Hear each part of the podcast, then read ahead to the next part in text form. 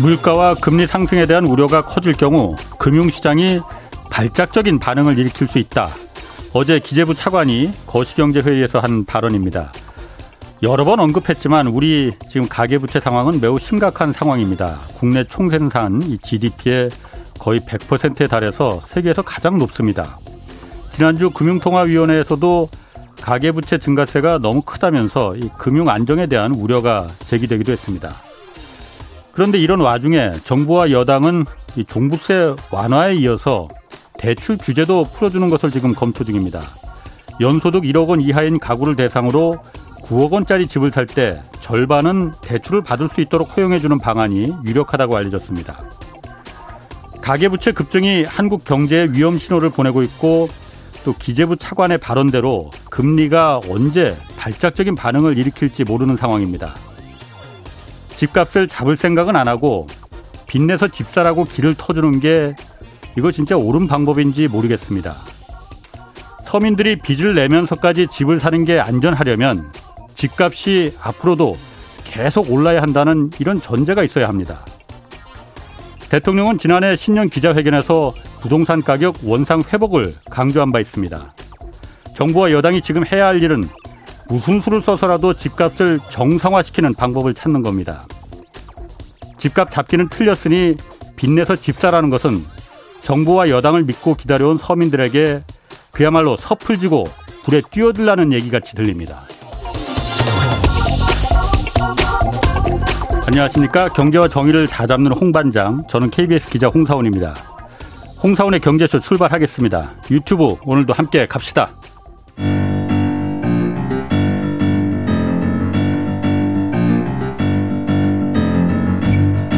세계 100대 경제학자 가짜 경제 뉴스 감별사 가슴이 뜨거운 경제학자 건국대 최백은 교수의 이게 경제다.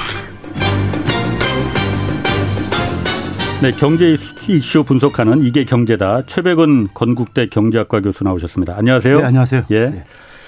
아, 앞에 오프닝에서도 잠깐 뭐 제가 얘기했지만은 지금 오늘 민주당에서 종부세법 개정안 발의가 올라갔네요. 예. 내용이 대충 어떤 겁니까? 가장 핵심적인 것은 이제 종부세 내시는 분들이요. 예. 공시지가로 예. 공시지가 기준으로 9억 원 이상인 주택에 대해서 아, 이게 공시지가로 하니까 자꾸 헷갈려요. 그냥 실거래가로 예. 공시지가가 70% 정도밖에 반영을 안 하는 거잖아요. 그렇죠. 근데 이제 그것도 이제 매년 조금씩 이제 올려서 현실화 시키겠다고 이제 하고 있다 있는데 어. 현재 예. 현재 9억 원이 현재 12억 원. 그렇죠. 어. 한 12억에서 13억 정도 되는 거죠. 그 정도를 지금 공, 종부세 내고 있는데 예. 이걸 고, 고 이상 이제 되는 고가 주택에 대해서 예. 이제 적용을 하는데 예. 요거를 이제 공시지가 기준으로 공시지가 말고 실거래가로 예, 한 시- 예, 공시지가로 한 12억 원이니까는 16억 실거래가로 정도. 한 16억 정도 아. 되는 예, 이상 되는 이제 주택의 주택으로 기준을 예. 최저 기준을 거기로 이제 좀 조정하는 게 가장 핵심적인 겁니다. 거기다가 음. 이제 뭐냐면 일가구 1주택 보유자들 예. 장기 보유하고 있는 고령자들 있잖아요. 장기 보유하고 있는요. 예. 이분들은 혜택을 굉장히 많이 줬었어요. 지금도 주고 있죠. 근데 예. 그것 그것 더 늘리는 방향으로. 아, 그리고 예. 또뭐 부부 공동 명의로 하면 또 이 피해갈 수 있는 방법이 있고 그렇죠. 사실 그렇지 않습니까? 어쨌든 그러니까 오늘 올라간 민주당에서 낸그 의원 입법은 예. 어, 12억 정도 실거래가 12억 정도를 종부세 내는 기준이었는데 예. 이게 집값이 많이 올랐으니 예. 좀 깎아줘야 된다. 그러니까 16억 정도로 16억까지만 이상되는 주택에 대해서만 종부세를 내게 하자. 예. 이 법안이 지금 올라갔다는 거죠. 그렇죠. 아직 통과가 된 건 아니고 아니, 발, 발, 어, 이제 발의한 거죠. 발의한 거. 예. 아직 그럼 상, 뭐 상임위도 통과해야 아니, 되고 그, 그렇죠. 많은 절차가 남은. 거죠. 예. 이 민주당에서는 그러니까 저 어쨌든 지난번 재보선 이제 참패 정말 참패를 예. 한 이후에 이 성남 부동산 민심을 좀 달래야 된다라는 예. 부분으로 지금 이런 방법을 찾는 거 같이 보이는데 예. 이게 맞는 방법입니까? 아, 저는 전혀 정반대 방향으로 가고 있다고 생각하는데요. 예. 우리가 원래 종부세를 도입한 취지를 좀 잠깐 좀 우리가 예. 생각할 필요가 있어요. 예. 종부세를 도입한 취지가 뭐냐면요. 일단 조세 형평성 문제라는 것도 있지만은 예. 이제 고가 주택에 대해서 어쨌든 세금을 부과하는 거니까요. 특히 뭐냐면 이제 이 집값 안정이 가장 핵심적인 목표예요. 예. 집값 안정이요. 그럼 우리가 어, 종부세를 그 낸다는 거는 낸다는 건 그만큼 아파트 동일한 조건에서 아파트 투자에 대한 기대 수익은 낮아지는 거잖아요. 예. 세금이 올라가게 되면요. 예, 예. 그럼 거꾸로죠. 세금을 낮춰 음. 낮춘다는 얘기는 음. 기대 수익이 올라갈 게 아닙니까? 예, 예. 그렇죠. 기대 수익이 올라가면 자연히 뭐냐면 더 많은 자금이 유입될 수밖에 없죠. 음. 그러면은 예. 그러면 이제 그래 더그 아파트 가격이 더 오를 수가 있죠. 음. 그러니까 집값 부담이 적으니까 집- 예. 보유하고 있는 부담이 적으니까. 그렇죠. 예. 그리고 뭐냐면 고가 주택의 기대 수익이 더 높아요, 사실은요. 예. 평균적으로 보게 되면요. 예. 그러니까 자연히 그러니까 더 이제 에, 자금이 글로 유입될 수밖에 없고 예. 유입되면은 집값은 더 올라갈 수밖에 없는데 예. 에, 민심의 저것이 항상 그렇잖아요. 그 4.7 보궐선거 이전에 언론들에서 매번 얘기했던 게 뭡니까요? 집값 폭등 예. 이런 걸 달았잖아요. 에, 저기 이 타이틀로요. 청년들이 그거에 분노해서 그렇죠. 그러니까 그렇게 달아, 달아, 달았는데 그 집값 폭등을 부채질할 수 있는 대책이라 이거죠. 예. 그럼 사실 근데 이번에 이제 우리가 종부세가 이게 이제 작년에 7월 11일 날 예. 7월 10일 날 최종적으로 어쨌든 간에 그 적용한 것이 지금 올해 6월 달부터 이제 에, 부가 적용되는 건데요. 예. 그때 이제 우리가 어 지난 어그 발표하면서 그때 이제 정부가 발표하면서 아니 아니 이제 올해 이제 처음으로 이제 그게 적용이 돼 가지고 3월 달에 예. 공동주택에 대해서 이제 공시지가를 이제 그러니까는 발표를 했지요. 그걸 네. 열람할 거를 이제 4월 달까지 이제 열람을 하고 예. 이의 신청 받고 해 가지고 이제 최종 결정을 하게 되면은 이제 세산세를 부과가 되는 겁니다. 예. 그런데 그 공시지가가 그러니까는 어이 한 19% 정도 올랐다고 발표했어요. 전국의 그렇죠. 평균이요. 예. 그런데 그 중에서 공시가율이 올라간 거는 1.2%뿐이 안 됐었어요. 공시가 유- 아 그러니까 그 시세에 맞게 현실화율 말씀하시는 거죠? 아니 전체 그러니까 아. 똑같은 집이 아, 한 집을 어떤 주택을 우리가 표준 주택을 놨을 때 예. 그게 지난해에 비해서 음. 19%가 올라갔다 원래 이거예요. 3%씩 올리기로 했었는데. 아, 예. 근데 이게 19% 올라갔다 이거예요. 예, 근데 예. 그 중에서 공시가율을 현실화 시키는 그것이 작용한 건 1.2%뿐이 안 예, 예, 되고 예. 나머지 뭐냐면 집값 폭등에 의한 결과인 거예요. 그렇죠. 예, 예. 집값이 올라가게 되면은 공시가격이 예. 또 올라갈 수밖에 없는 거잖아요. 예, 예. 그러면은 그러면은 이래서 우리가 아까 정부 에, 공시 에, 이 종부세를 낮추게 되면은 예. 집값이 올라가게 되면은 예. 내년에 그럼 또 낮춰 줄 겁니까? 어, 그거는 맞지 기준을 않죠. 또 낮춰야 돼. 또 예. 또또또 저기 낮춰야 되잖아요. 예, 예. 그럼 악순환골에 빠진다고요. 예. 그러니까 이건 이거는 해법이 아니죠. 그런데 그 이상합니다. 이걸 어떻게 해석을 해야 될지 모르겠는데 우리나라 그 종부세 현재 원래는 이제 예전에 노무현 대통령 시절에 종부세가 도입될 때 한 1% 정도 예. 지금 그 목표로 했었잖아요. 그런데 지금 이게 집값이 많이 올랐으니까 예. 이게 3.7% 정도가 종부세 부과 대상이라고 해요. 전국에서. 그것도 이제 공동주택만 기준으로 했을 때요. 그러니까 아, 주택이지 그러니까 주택으로 해서 개인별로 따지면 또 더 적겠지만. 예. 무주택자도 많잖아요. 예, 예, 예. 개인적으로 보게 되면 1.2%입니다. 아, 전 국민의 1.2%만이 예, 지난해 납부한 종부세 납부한 사람들을 자료를 기반으로 했을 아, 그렇게 적어요? 때. 예. 그렇게 적지는 않을 것 같은데. 이게 무주택자도 많잖아요. 그러니까 예. 예, 아, 개인 그래요? 주택도 있고 거기 알겠습니다. 그러면은 좀 물 한 잔 드시고 그러면은 오, 그 오늘도 저희 어디 언론에서 리얼미터 여론조사에서 예. 이제 조사한 게 나왔는데 종부세에 대해서 이걸 기준을 와- 너무 높다 그러니까 좀 깎아줘야 된다, 완화해줘야 된다라는 여론이 훨씬 더 많거든요. 예. 이거를 그럼 종부세 내는 사람은 전 국민의 1.2%밖에 안 되는데 예. 99%는 종부세하고 상관도 없는 분들이 오히려 득이 되는 거잖아요. 예. 이걸 어떻게 해석을 해야 됩니까 그러면은? 근데 이제 그분들 중에는 여러 가지 이유가 있다고 저는 생각해요. 예. 단순하게 저는 저기 저 획일화 시키면 안 된다고 생각하는데 어, 물론 그 중에. 일부는 그러니까 몰라서 그런 사람들도 있을 거고요. 예. 예? 왜 그러냐면 뭐 저기 저 언론들에서 언론들에서 그러니까 집값 폭등 뭐 해가지고 그다음에 뭐냐면 기본적으로 뭐 문재인 정부에 대해서 싫어하는 사람도 있잖아요. 예. 아주 그냥 뭐든지 다 싫은 사람들도 있잖아요. 뭐 물론 그렇습니다. 예, 그런 사람들도 아, 있을, 있을, 있을 수도 있고 그다음에 또 한 가지가 뭐냐면요. 에, 이번에 이제 그러니까 우리가 유, 에, 그러니까 종, 종부세가 부과되는 게 공시지가로 9억이라 했으면은 예. 9억 밑에는 일반 재산세가 이제 부과될 게 아닙니까요? 예, 예. 종부세 없는 재산세요. 그러니까요. 예, 예. 근데 그분들 중에서 6억 원 이하는 예. 재산세율을 또 낮춰줬어요. 그렇죠. 예. 예. 특례세율 적용해서. 그렇죠. 근데 이번에 6억에서 9억 사이. 예. 6억에서 9억 사이는 그러니까 한 뭐 8, 9억에서 한 12, 3억 사이에 있는 실거래가. 예, 실거래가로요. 아니, 고- 공시지가 얘기하지 말고 자꾸 헷갈리니까 예. 아니, 실거래가로 해야지. 실거래가는 이게 뭐 지, 지역마다 좀 차이가 있고 그러다 보니까는 예. 예. 그래 이제 그, 그 부분들이 재산세가 올라간 게 부담이 되, 죠 예. 그러니까 뭐 이분들 같은 경우는 종부세 대상이 아니라 하더라도 예. 재산세 올라간 게 짜증 날 수도 있죠. 뭐 앞으로 집값 이렇게 계속 올라가면 내년에는 종부세 대상이 될 수도. 있고. 될 수도 있고요. 예. 그렇다고 해도 너무 높던데 그 찬성하는 이율이 그 몰라서 그런 걸려나? 아 그리고 아 그리고 저기 좀 언론들에서 계속 했죠. 이 부동산에 대해서 예. 국민들한테 정부가 신뢰를 많이 잃었잖아요. 예. 신뢰를 잃다 보니까는 그런 이제 반작용도 있, 을 수가 있다고 보입니다. 제가 보니까 우리나라 어쨌든 보유세라는 게 예. 재산세와 이제 종부세를 합친 거 아닙니까? 종부세가 없는 이제 주택 같은 경우에는 그러니까 저가 주택은 이제 재산세만 그냥 내는 예. 거고 이게 실효세율이 우리나라가 0.16% 정도 된다고 해요. 2018년 기준으로요. 아, 그리고 미국이 한 0.9%, 예. 일본이 0.52, 뭐 그 정도 된다고 해요. 예.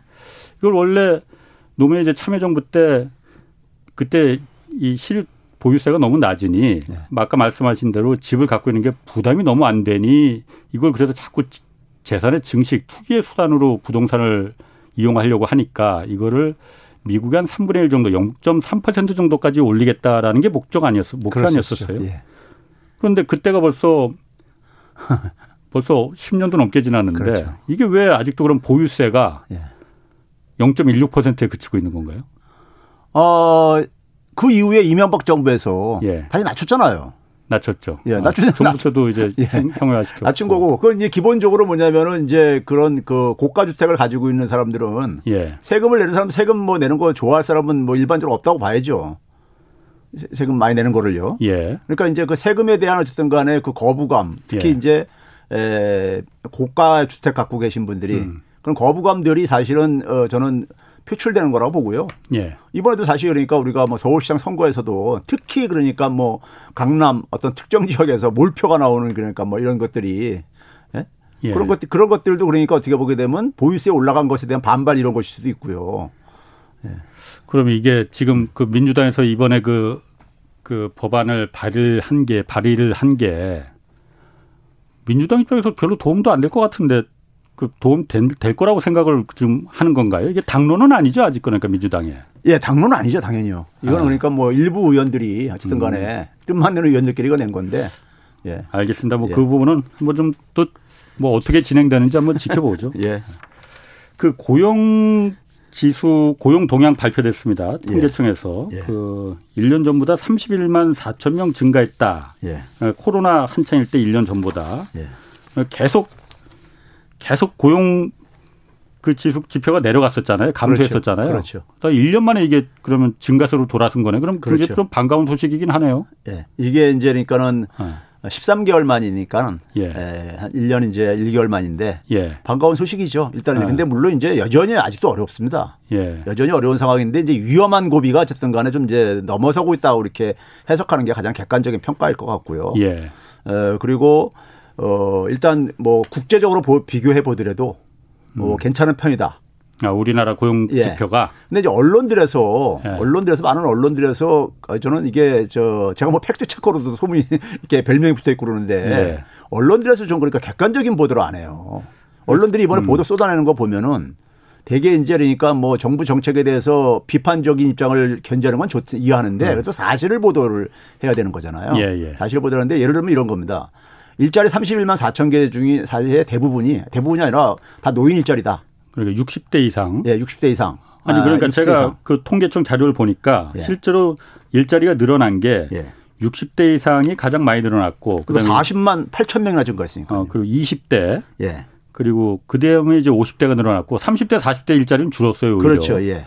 그러니까 뭐 아까 말씀하신 그 네. 언론들에서 말하는 거는 네. 60대 이상은 노인들 일자리고 네. 20대는 단기 알바 일자리 아니냐. 네. 이거 전부 다 노인들 60대 이상은 세금 들어가서 그렇죠. 일자리 만들어준 거 아니냐. 예.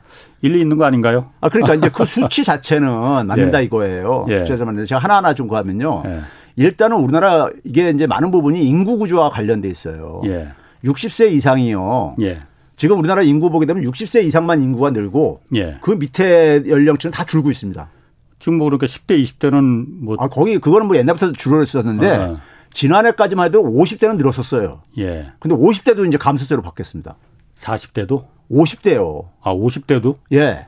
40, 49세까지는, 예. 40대까지는 지난해도 계속 감소해 왔었어요. 예. 오래전부터. 예. 근데 50대는 그래도 증가세가 아, 유지됐었는데, 예. 50대가 지난 1년 사이에 12,000명이 줄어들었어요. 어. 그러니까 이제 60세, 60대 이상만 늘고 예, 예. 완전 고령, 고령화가 이제 본격화되는 거죠. 아주. 이 60대 이상이요. 예. 지난 1년 사이에 66만 4천 명이 증가했습니다. 그럼 아니 50대 이하가 줄어들었다는 거는 예. 저만 해도 50대인데 예.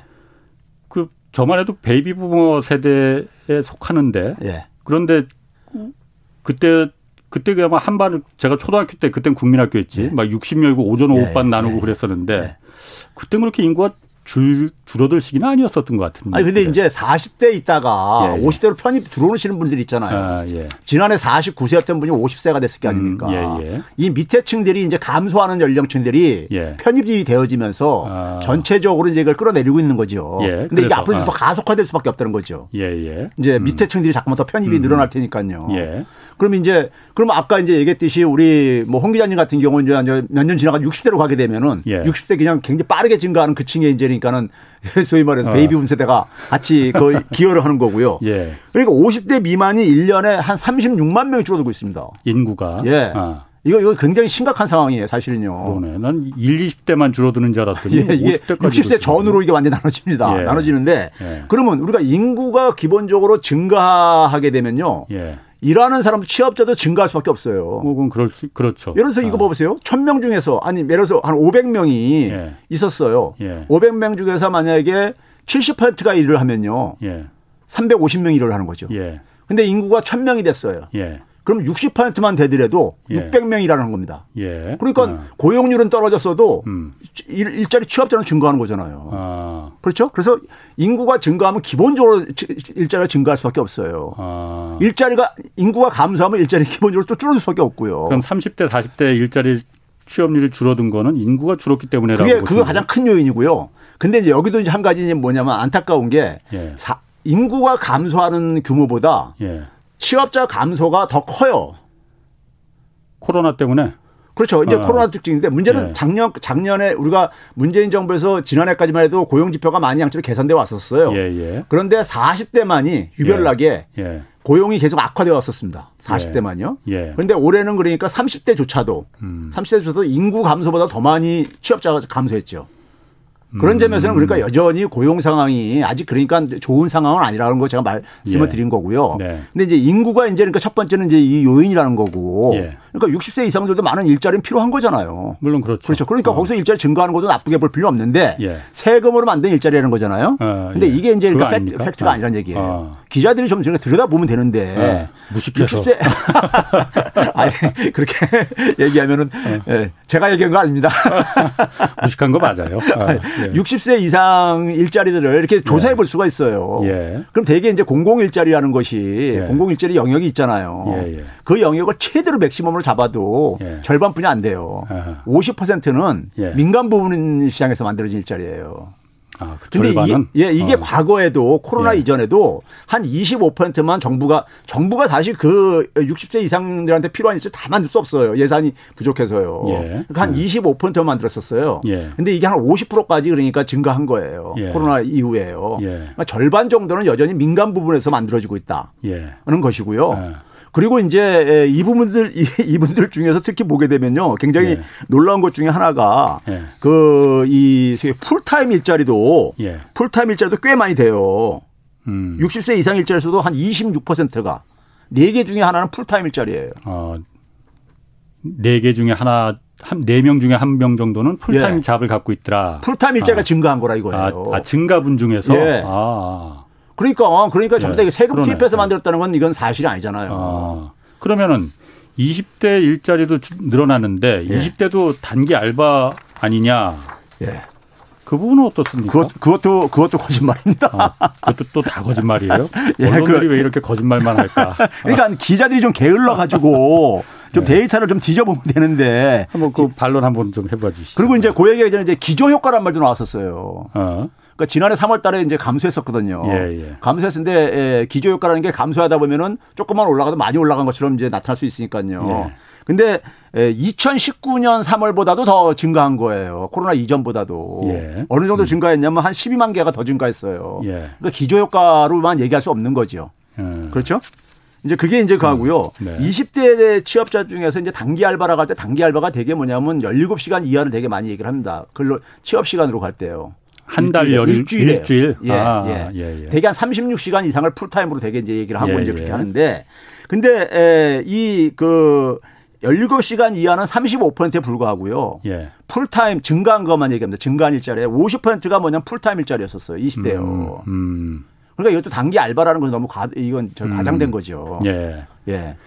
그리고 이제 특히 이제 20대에서 주목을 할 거는 뭐냐면요. 우리가 예. 이제 이 코로나 재난이 가장 타격을 입힌 업종이 자영업종이잖아요. 그렇죠. 어. 자영업종인데 자영업자들이 되게 어떻게 대응을 하냐면요.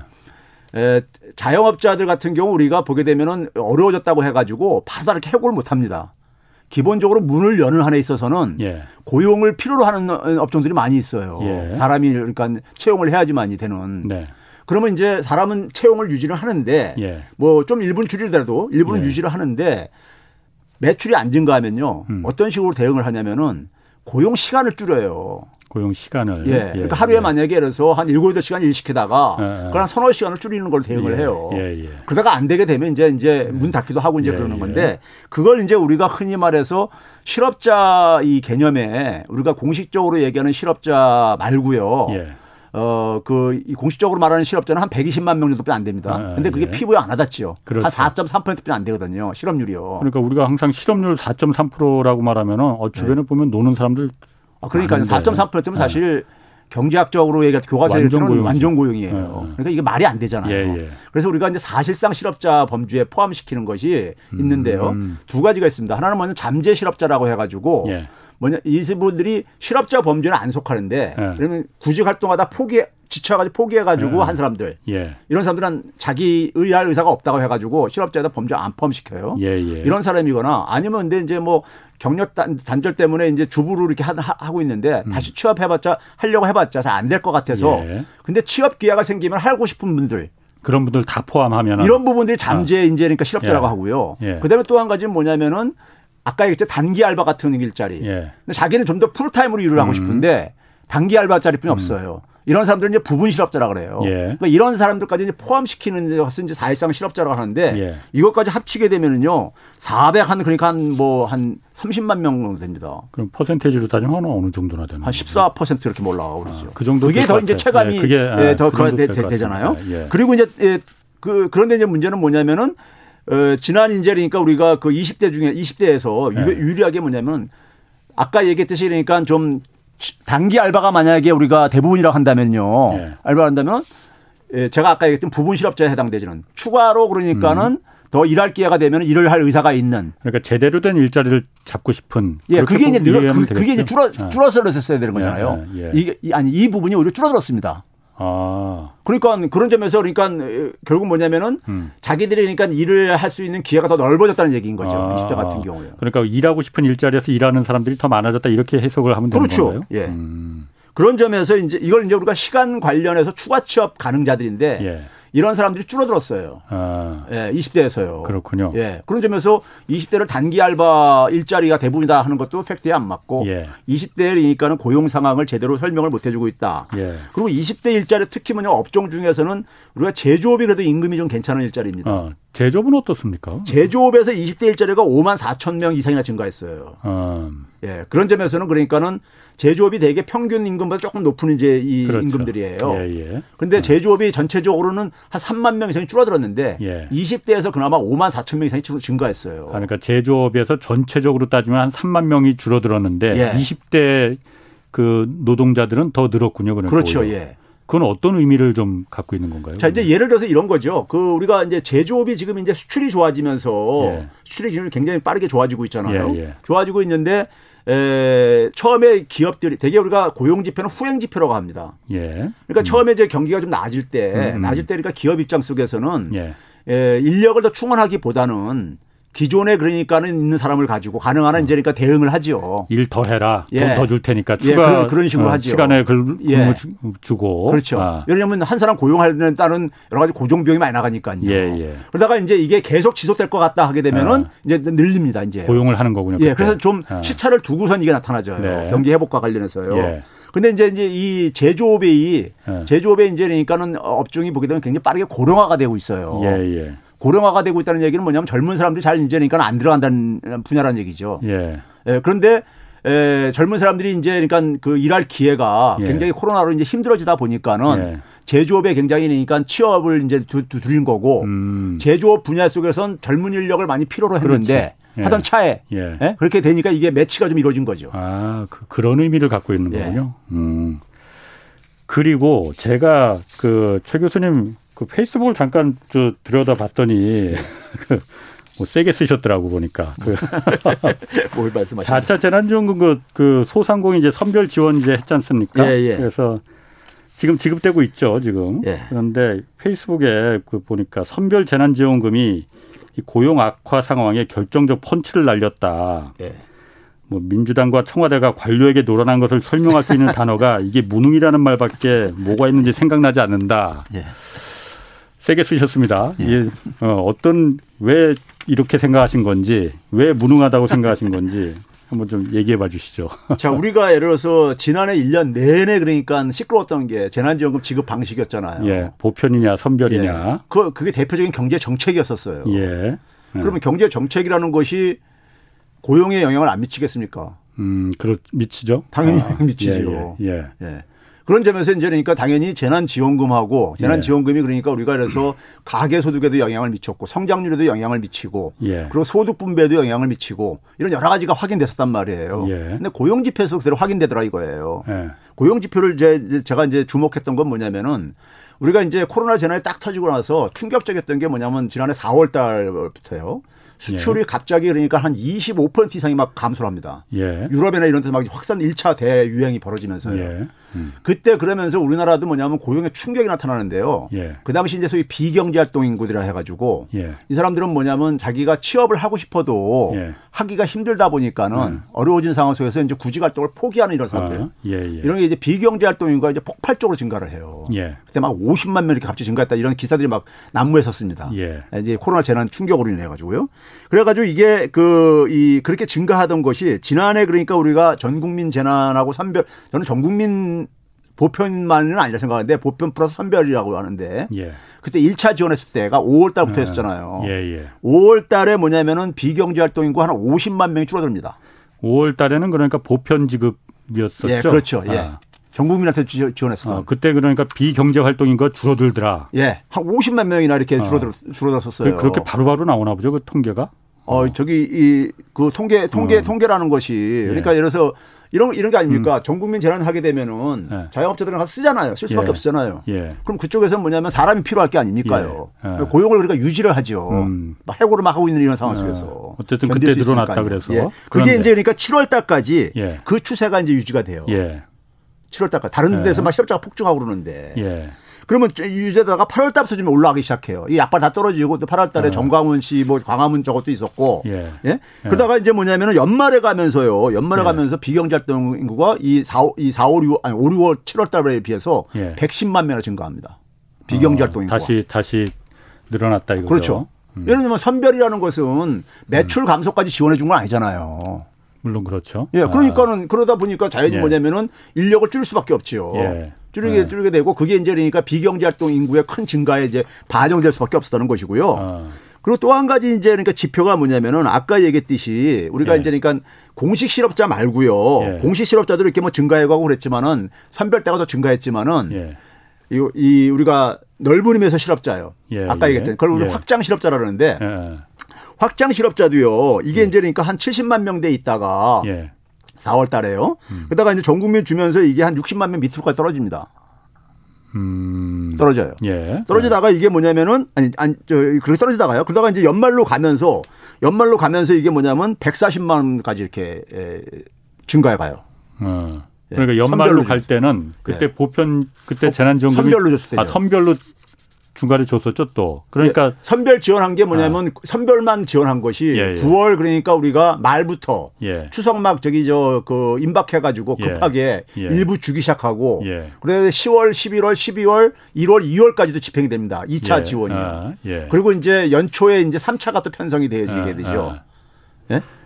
그러니까 지금 전체적으로 선별 그 지원금을 줬을 때도 있고 보편적으로 다 줬을 때도 있는데 예. 지금 그걸 고용하고 연관해서 보니까 예. 전 국민한테 다 보편 지원했을 때는 예. 고용 상황이 좋아지더라. 그렇죠. 그리고 선별만 했을 때는 예. 어, 그냥 계속 나빠지더라. 그렇죠. 그게 뭐 선별 때문에 나빠졌는지 아니면 코로나 상황 때문에 계속 네. 나빠졌는지 그건 네. 하여튼 도움이 안 되더라. 그런데 이 얘기를 하시는 그런데 거죠? 이제 뭐냐면 특히 이제 그 고용 지표 중에서도요. 예. 어떤 걸 제가 주목했냐면은 시간 관련 추가 취업 가능자라고 아까 제가 소개했잖아요. 예. 예. 이게 뭐냐면은 자기가 더 일을 하고 싶은데 음. 일을 할 기회가 없는 사람들. 네. 아무래도 제일 많이 타격받은 게 4대 자영업 중에서 취약업종.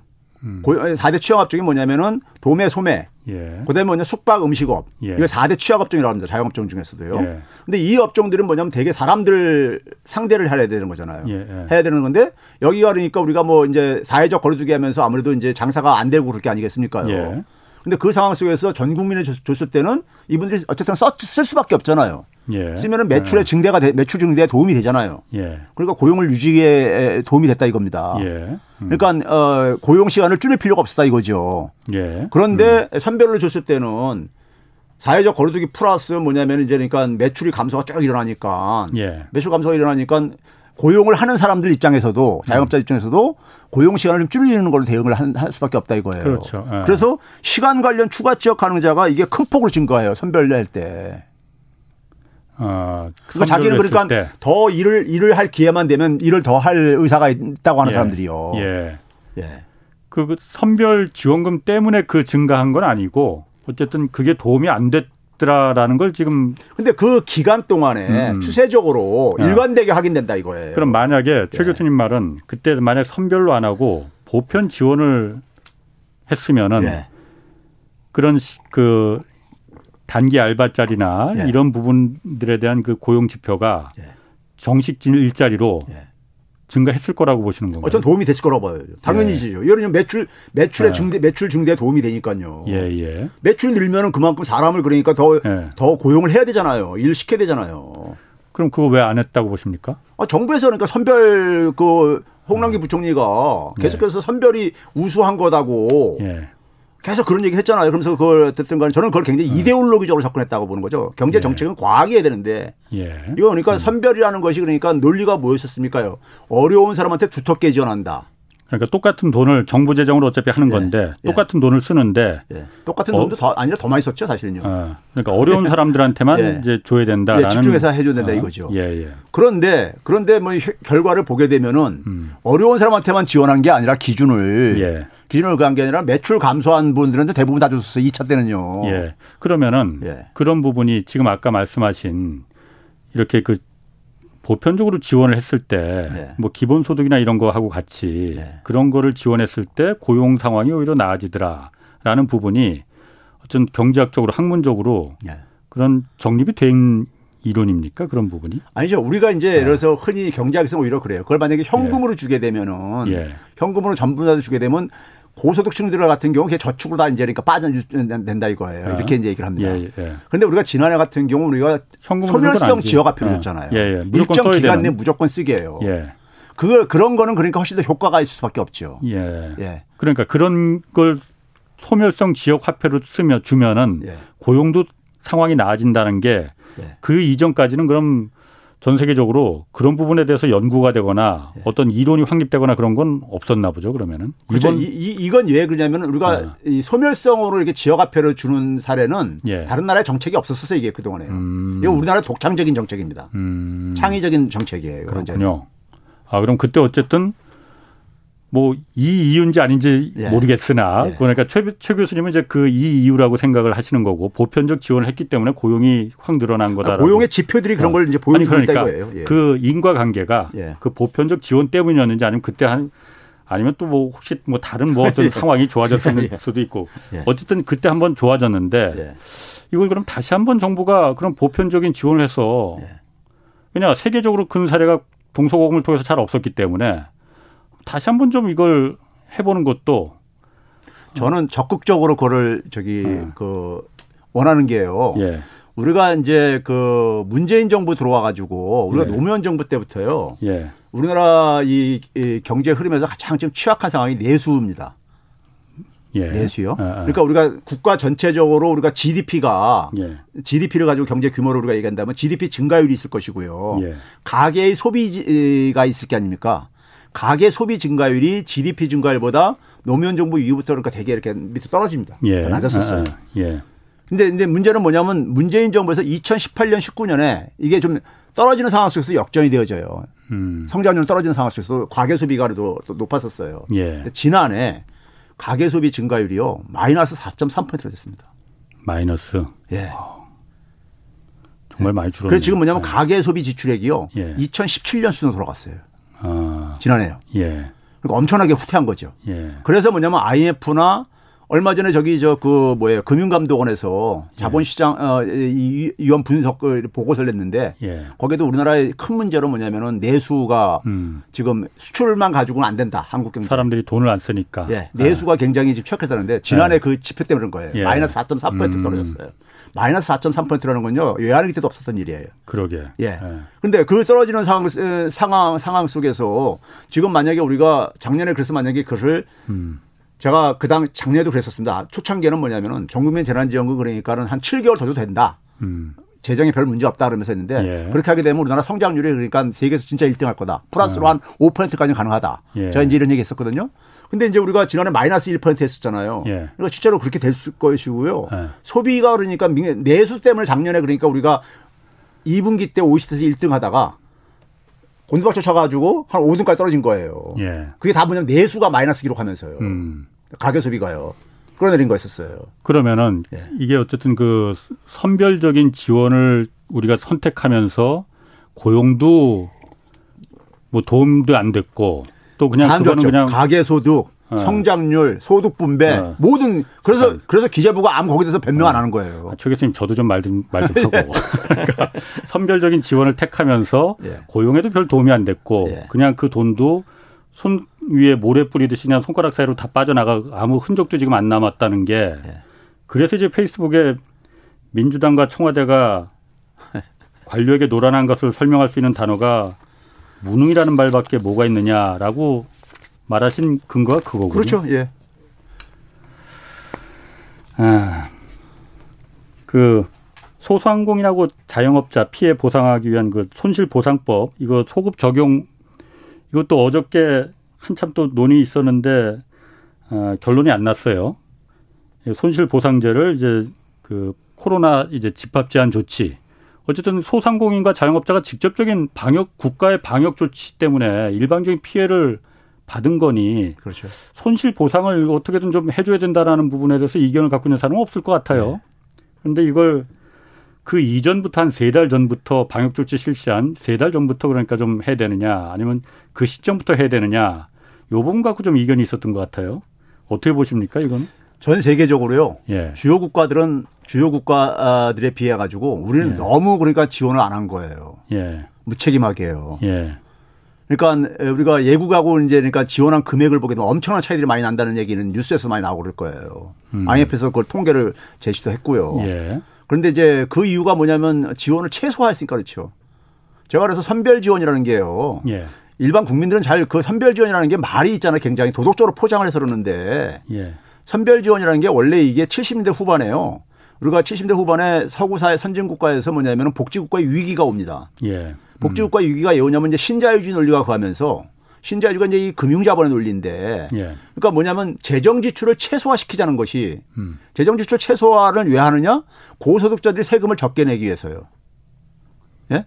재정 재정을 많이 쓰려면 세금을 많이 걷어야 되는 거잖아요. 예, 예. 아, 그러니까 예, 예. 세금을 적게 음. 적게 걷는데 세금을 적게 걷다 가장 혜택을 보는 건 뭐냐면은 고액 소득자들입니다. 예, 그렇죠. 예? 예? 그러니까 그분들이 그러니까는 그 이익을 대변하는 게 신자유주의인데 자본의 예. 이익이라든가 고소득자에. 예. 근데 그 당시에 나온 게 70대 후반에 나온 게 뭐냐 선별 복지론이라는 게 나와요. 예. 제가 처음 나온 용어예요, 그게요. 아.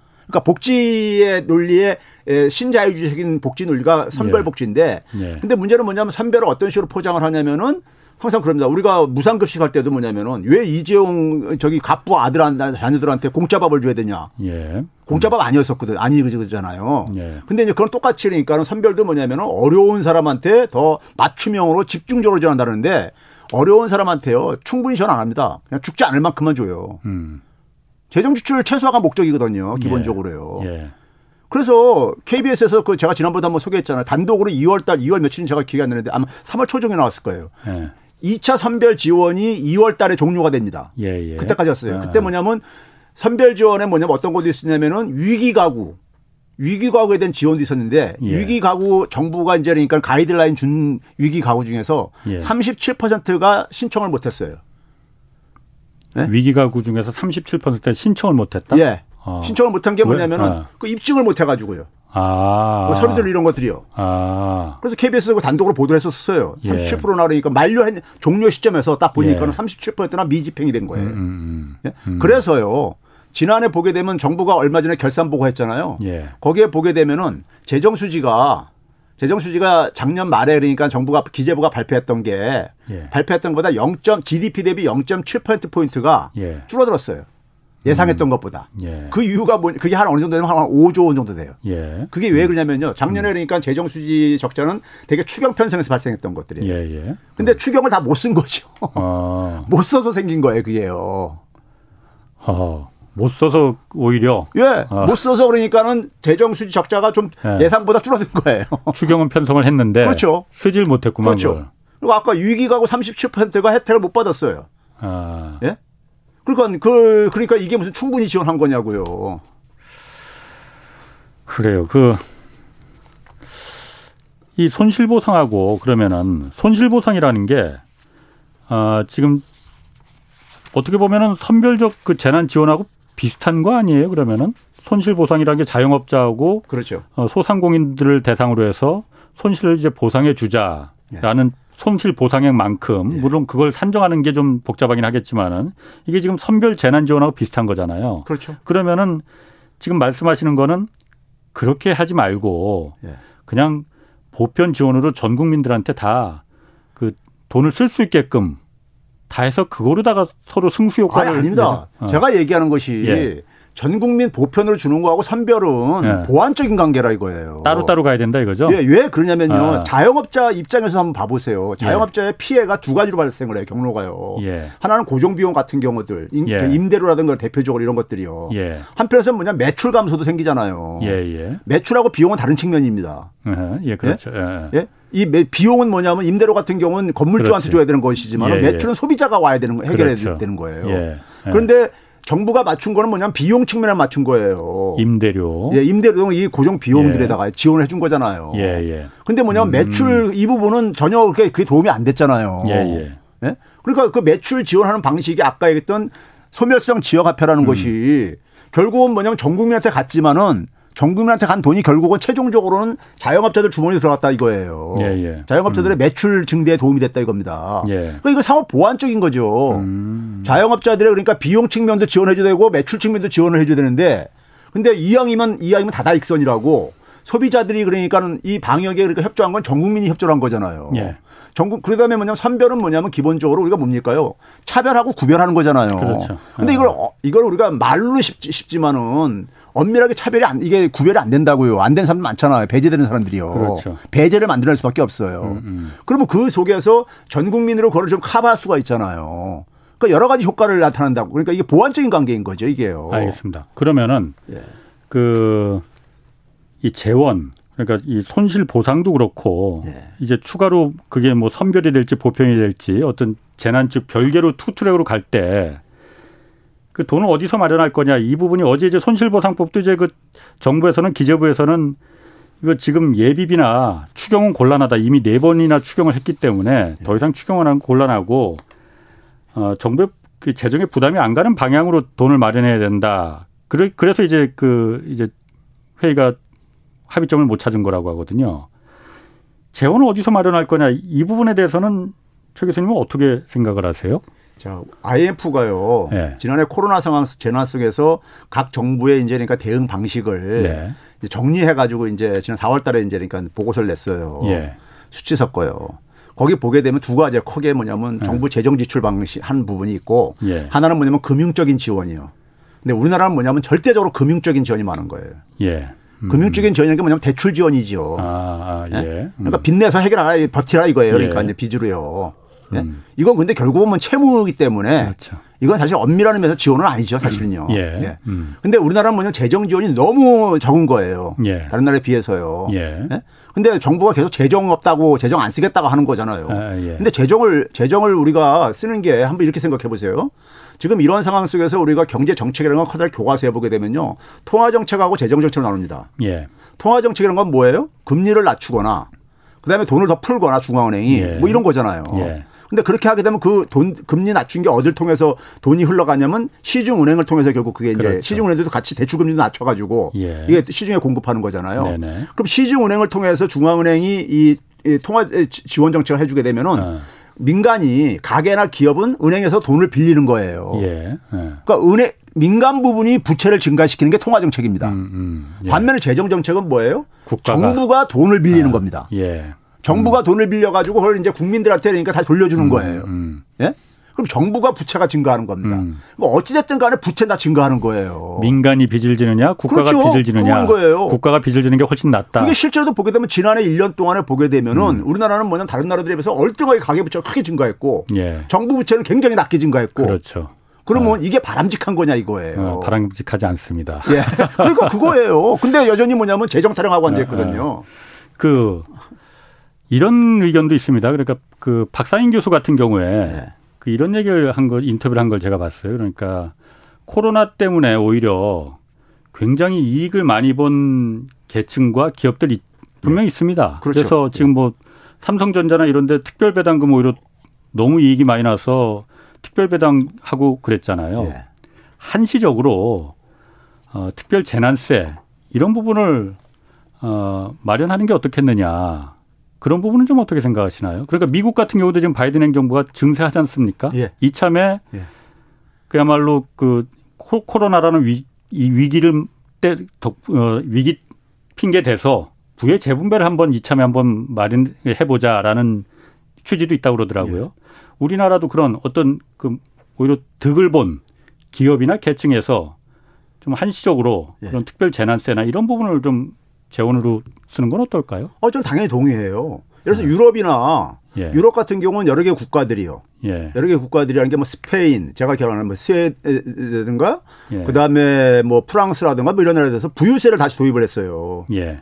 부의세를 일부 국가들 아, 그게 좀 확산되고 있고요. 지금 지금 그렇죠. 예, 지난해 지난해 기준으로 얘기를 하는 아, 겁니다. 예, 예. 얘기를 하고 있고 미국도 그러니까는 그 민주당의 대통령 후보였던 워렌 상원 의원이 그렇지, 그 예. 부유세 도입을 이제 주장하는 사람 중에 예. 한 사람인데, 예. 근데 이제 그런 것도 있겠지만은 저는 뭐 사실 오래전부터 이제 그러니까 유럽에서 이제 디지털세라고 얘기를 했는데 그게 사실은 뭐냐면 이 플랫폼 기업들이 사실은 그러니까 많이 그러니까 이 코로나 재난 상황 속에서도 비대면 이 활동이 늘어나면서 넷플릭스 예 이런 아. 게 돈을 벌, 벌었잖아요. 예, 예, 예. 그래서 오히려 뭐냐면 이번 기회에 저는 예. 이 플랫폼세를 예. 그러니까 플랫폼 기업들이 예. 적어도 뭐냐면은 플랫폼 기업들은 뭐냐면은 거기에 참여해주는 소비자라든가 많은 그 네트워크에 참여해주는 사람들로 이익을 발생하는 거거든요. 본인들 기업의 노력만이 아니라요. 예. 그러면 예를 들어서 뭐 우리나라 뭐 기준을 그러니까 제조업의 평균 이익률을 기준으로 한, 한 다음에 예. 그거 이상으로 그러니까 우리가 영업이익이 생기는 것에 음. 이익률의 한 절반 정도는 예. 기업이 갖고 예. 절반 정도는 음. 그러니까 사회에다가 또 나누는 것이 예. 저는 바람직하다 해서 저는 플랫폼세 도입 같은 경우를 저는 제안하고 음. 그랬었어요. 예. 이제 그런 점에서는 그러니까 우리가 지금 이제 우리가 이 특히 뭐냐면 왜 제가 플랫폼세를 가냐면요. 예. 2012년 이후에요. 예. 새로운 변화가 생깁니다. 우리가 과거에 금융위기 직후에 1%대 99% 혹은 0.1%뭐 이런 얘기 나왔었잖아요. 음, 그렇죠. 근데 예. 지금은요. 부와 예. 소득이 0.0001%에 음, 집중됩니다. 예. 코로나 때 오히려 더 벌어졌어요. 이게 이게 뭐냐 앞으로 더 가속화될 거예요. 예. 그래서 그 미래 학자들은 그러니까 이게 뭐 저기 기술 공학 하시는 분들은 0.0001%가 그러니까 이 독점하는 이걸 나옵니다. 예. 이게 되게 플랫폼 기업들이에요. 예. 그러니까 이 부분에 대한 그러니까 좀 더 그러니까 사회적인 그러니까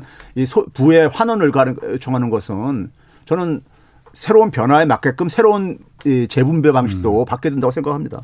1602님이 2020년 5월 27일 사업자 등록하고 옷수선하고 있는데 저는 재난지원금을 한 번도 받지 못하고 있습니다. 근거가 근거가 없다는 이유죠. 예. 그러니까 아까 말씀하신 대로 절차 복잡하고 뭐 이거 받는 예. 방법도 예. 모르고 분류할 수 없다는 거잖아요. 예. 그러니까 보편적인 지원으로 해서 그 소멸성 지역 화폐 예. 이런 부분 실험을 이런 기회 한번 좀 그러니까요. 해보는 게 훨씬 더 효과적일 거라. 그 정책을 위반하시는 분들이니까 이게 너무 경직적으로 자기 신념을 가지고 이 국가를 실험 대상으로 삼으면 안 되죠. 어, 최 교수님 말씀드리면 자꾸 좀 답답해져요. 고맙습니다. 예, 최백운 경, 건국대 경제학과 교수였고요. 지금까지 경제와 정의를 다 잡는 홍반장 홍사원의 경제쇼였습니다.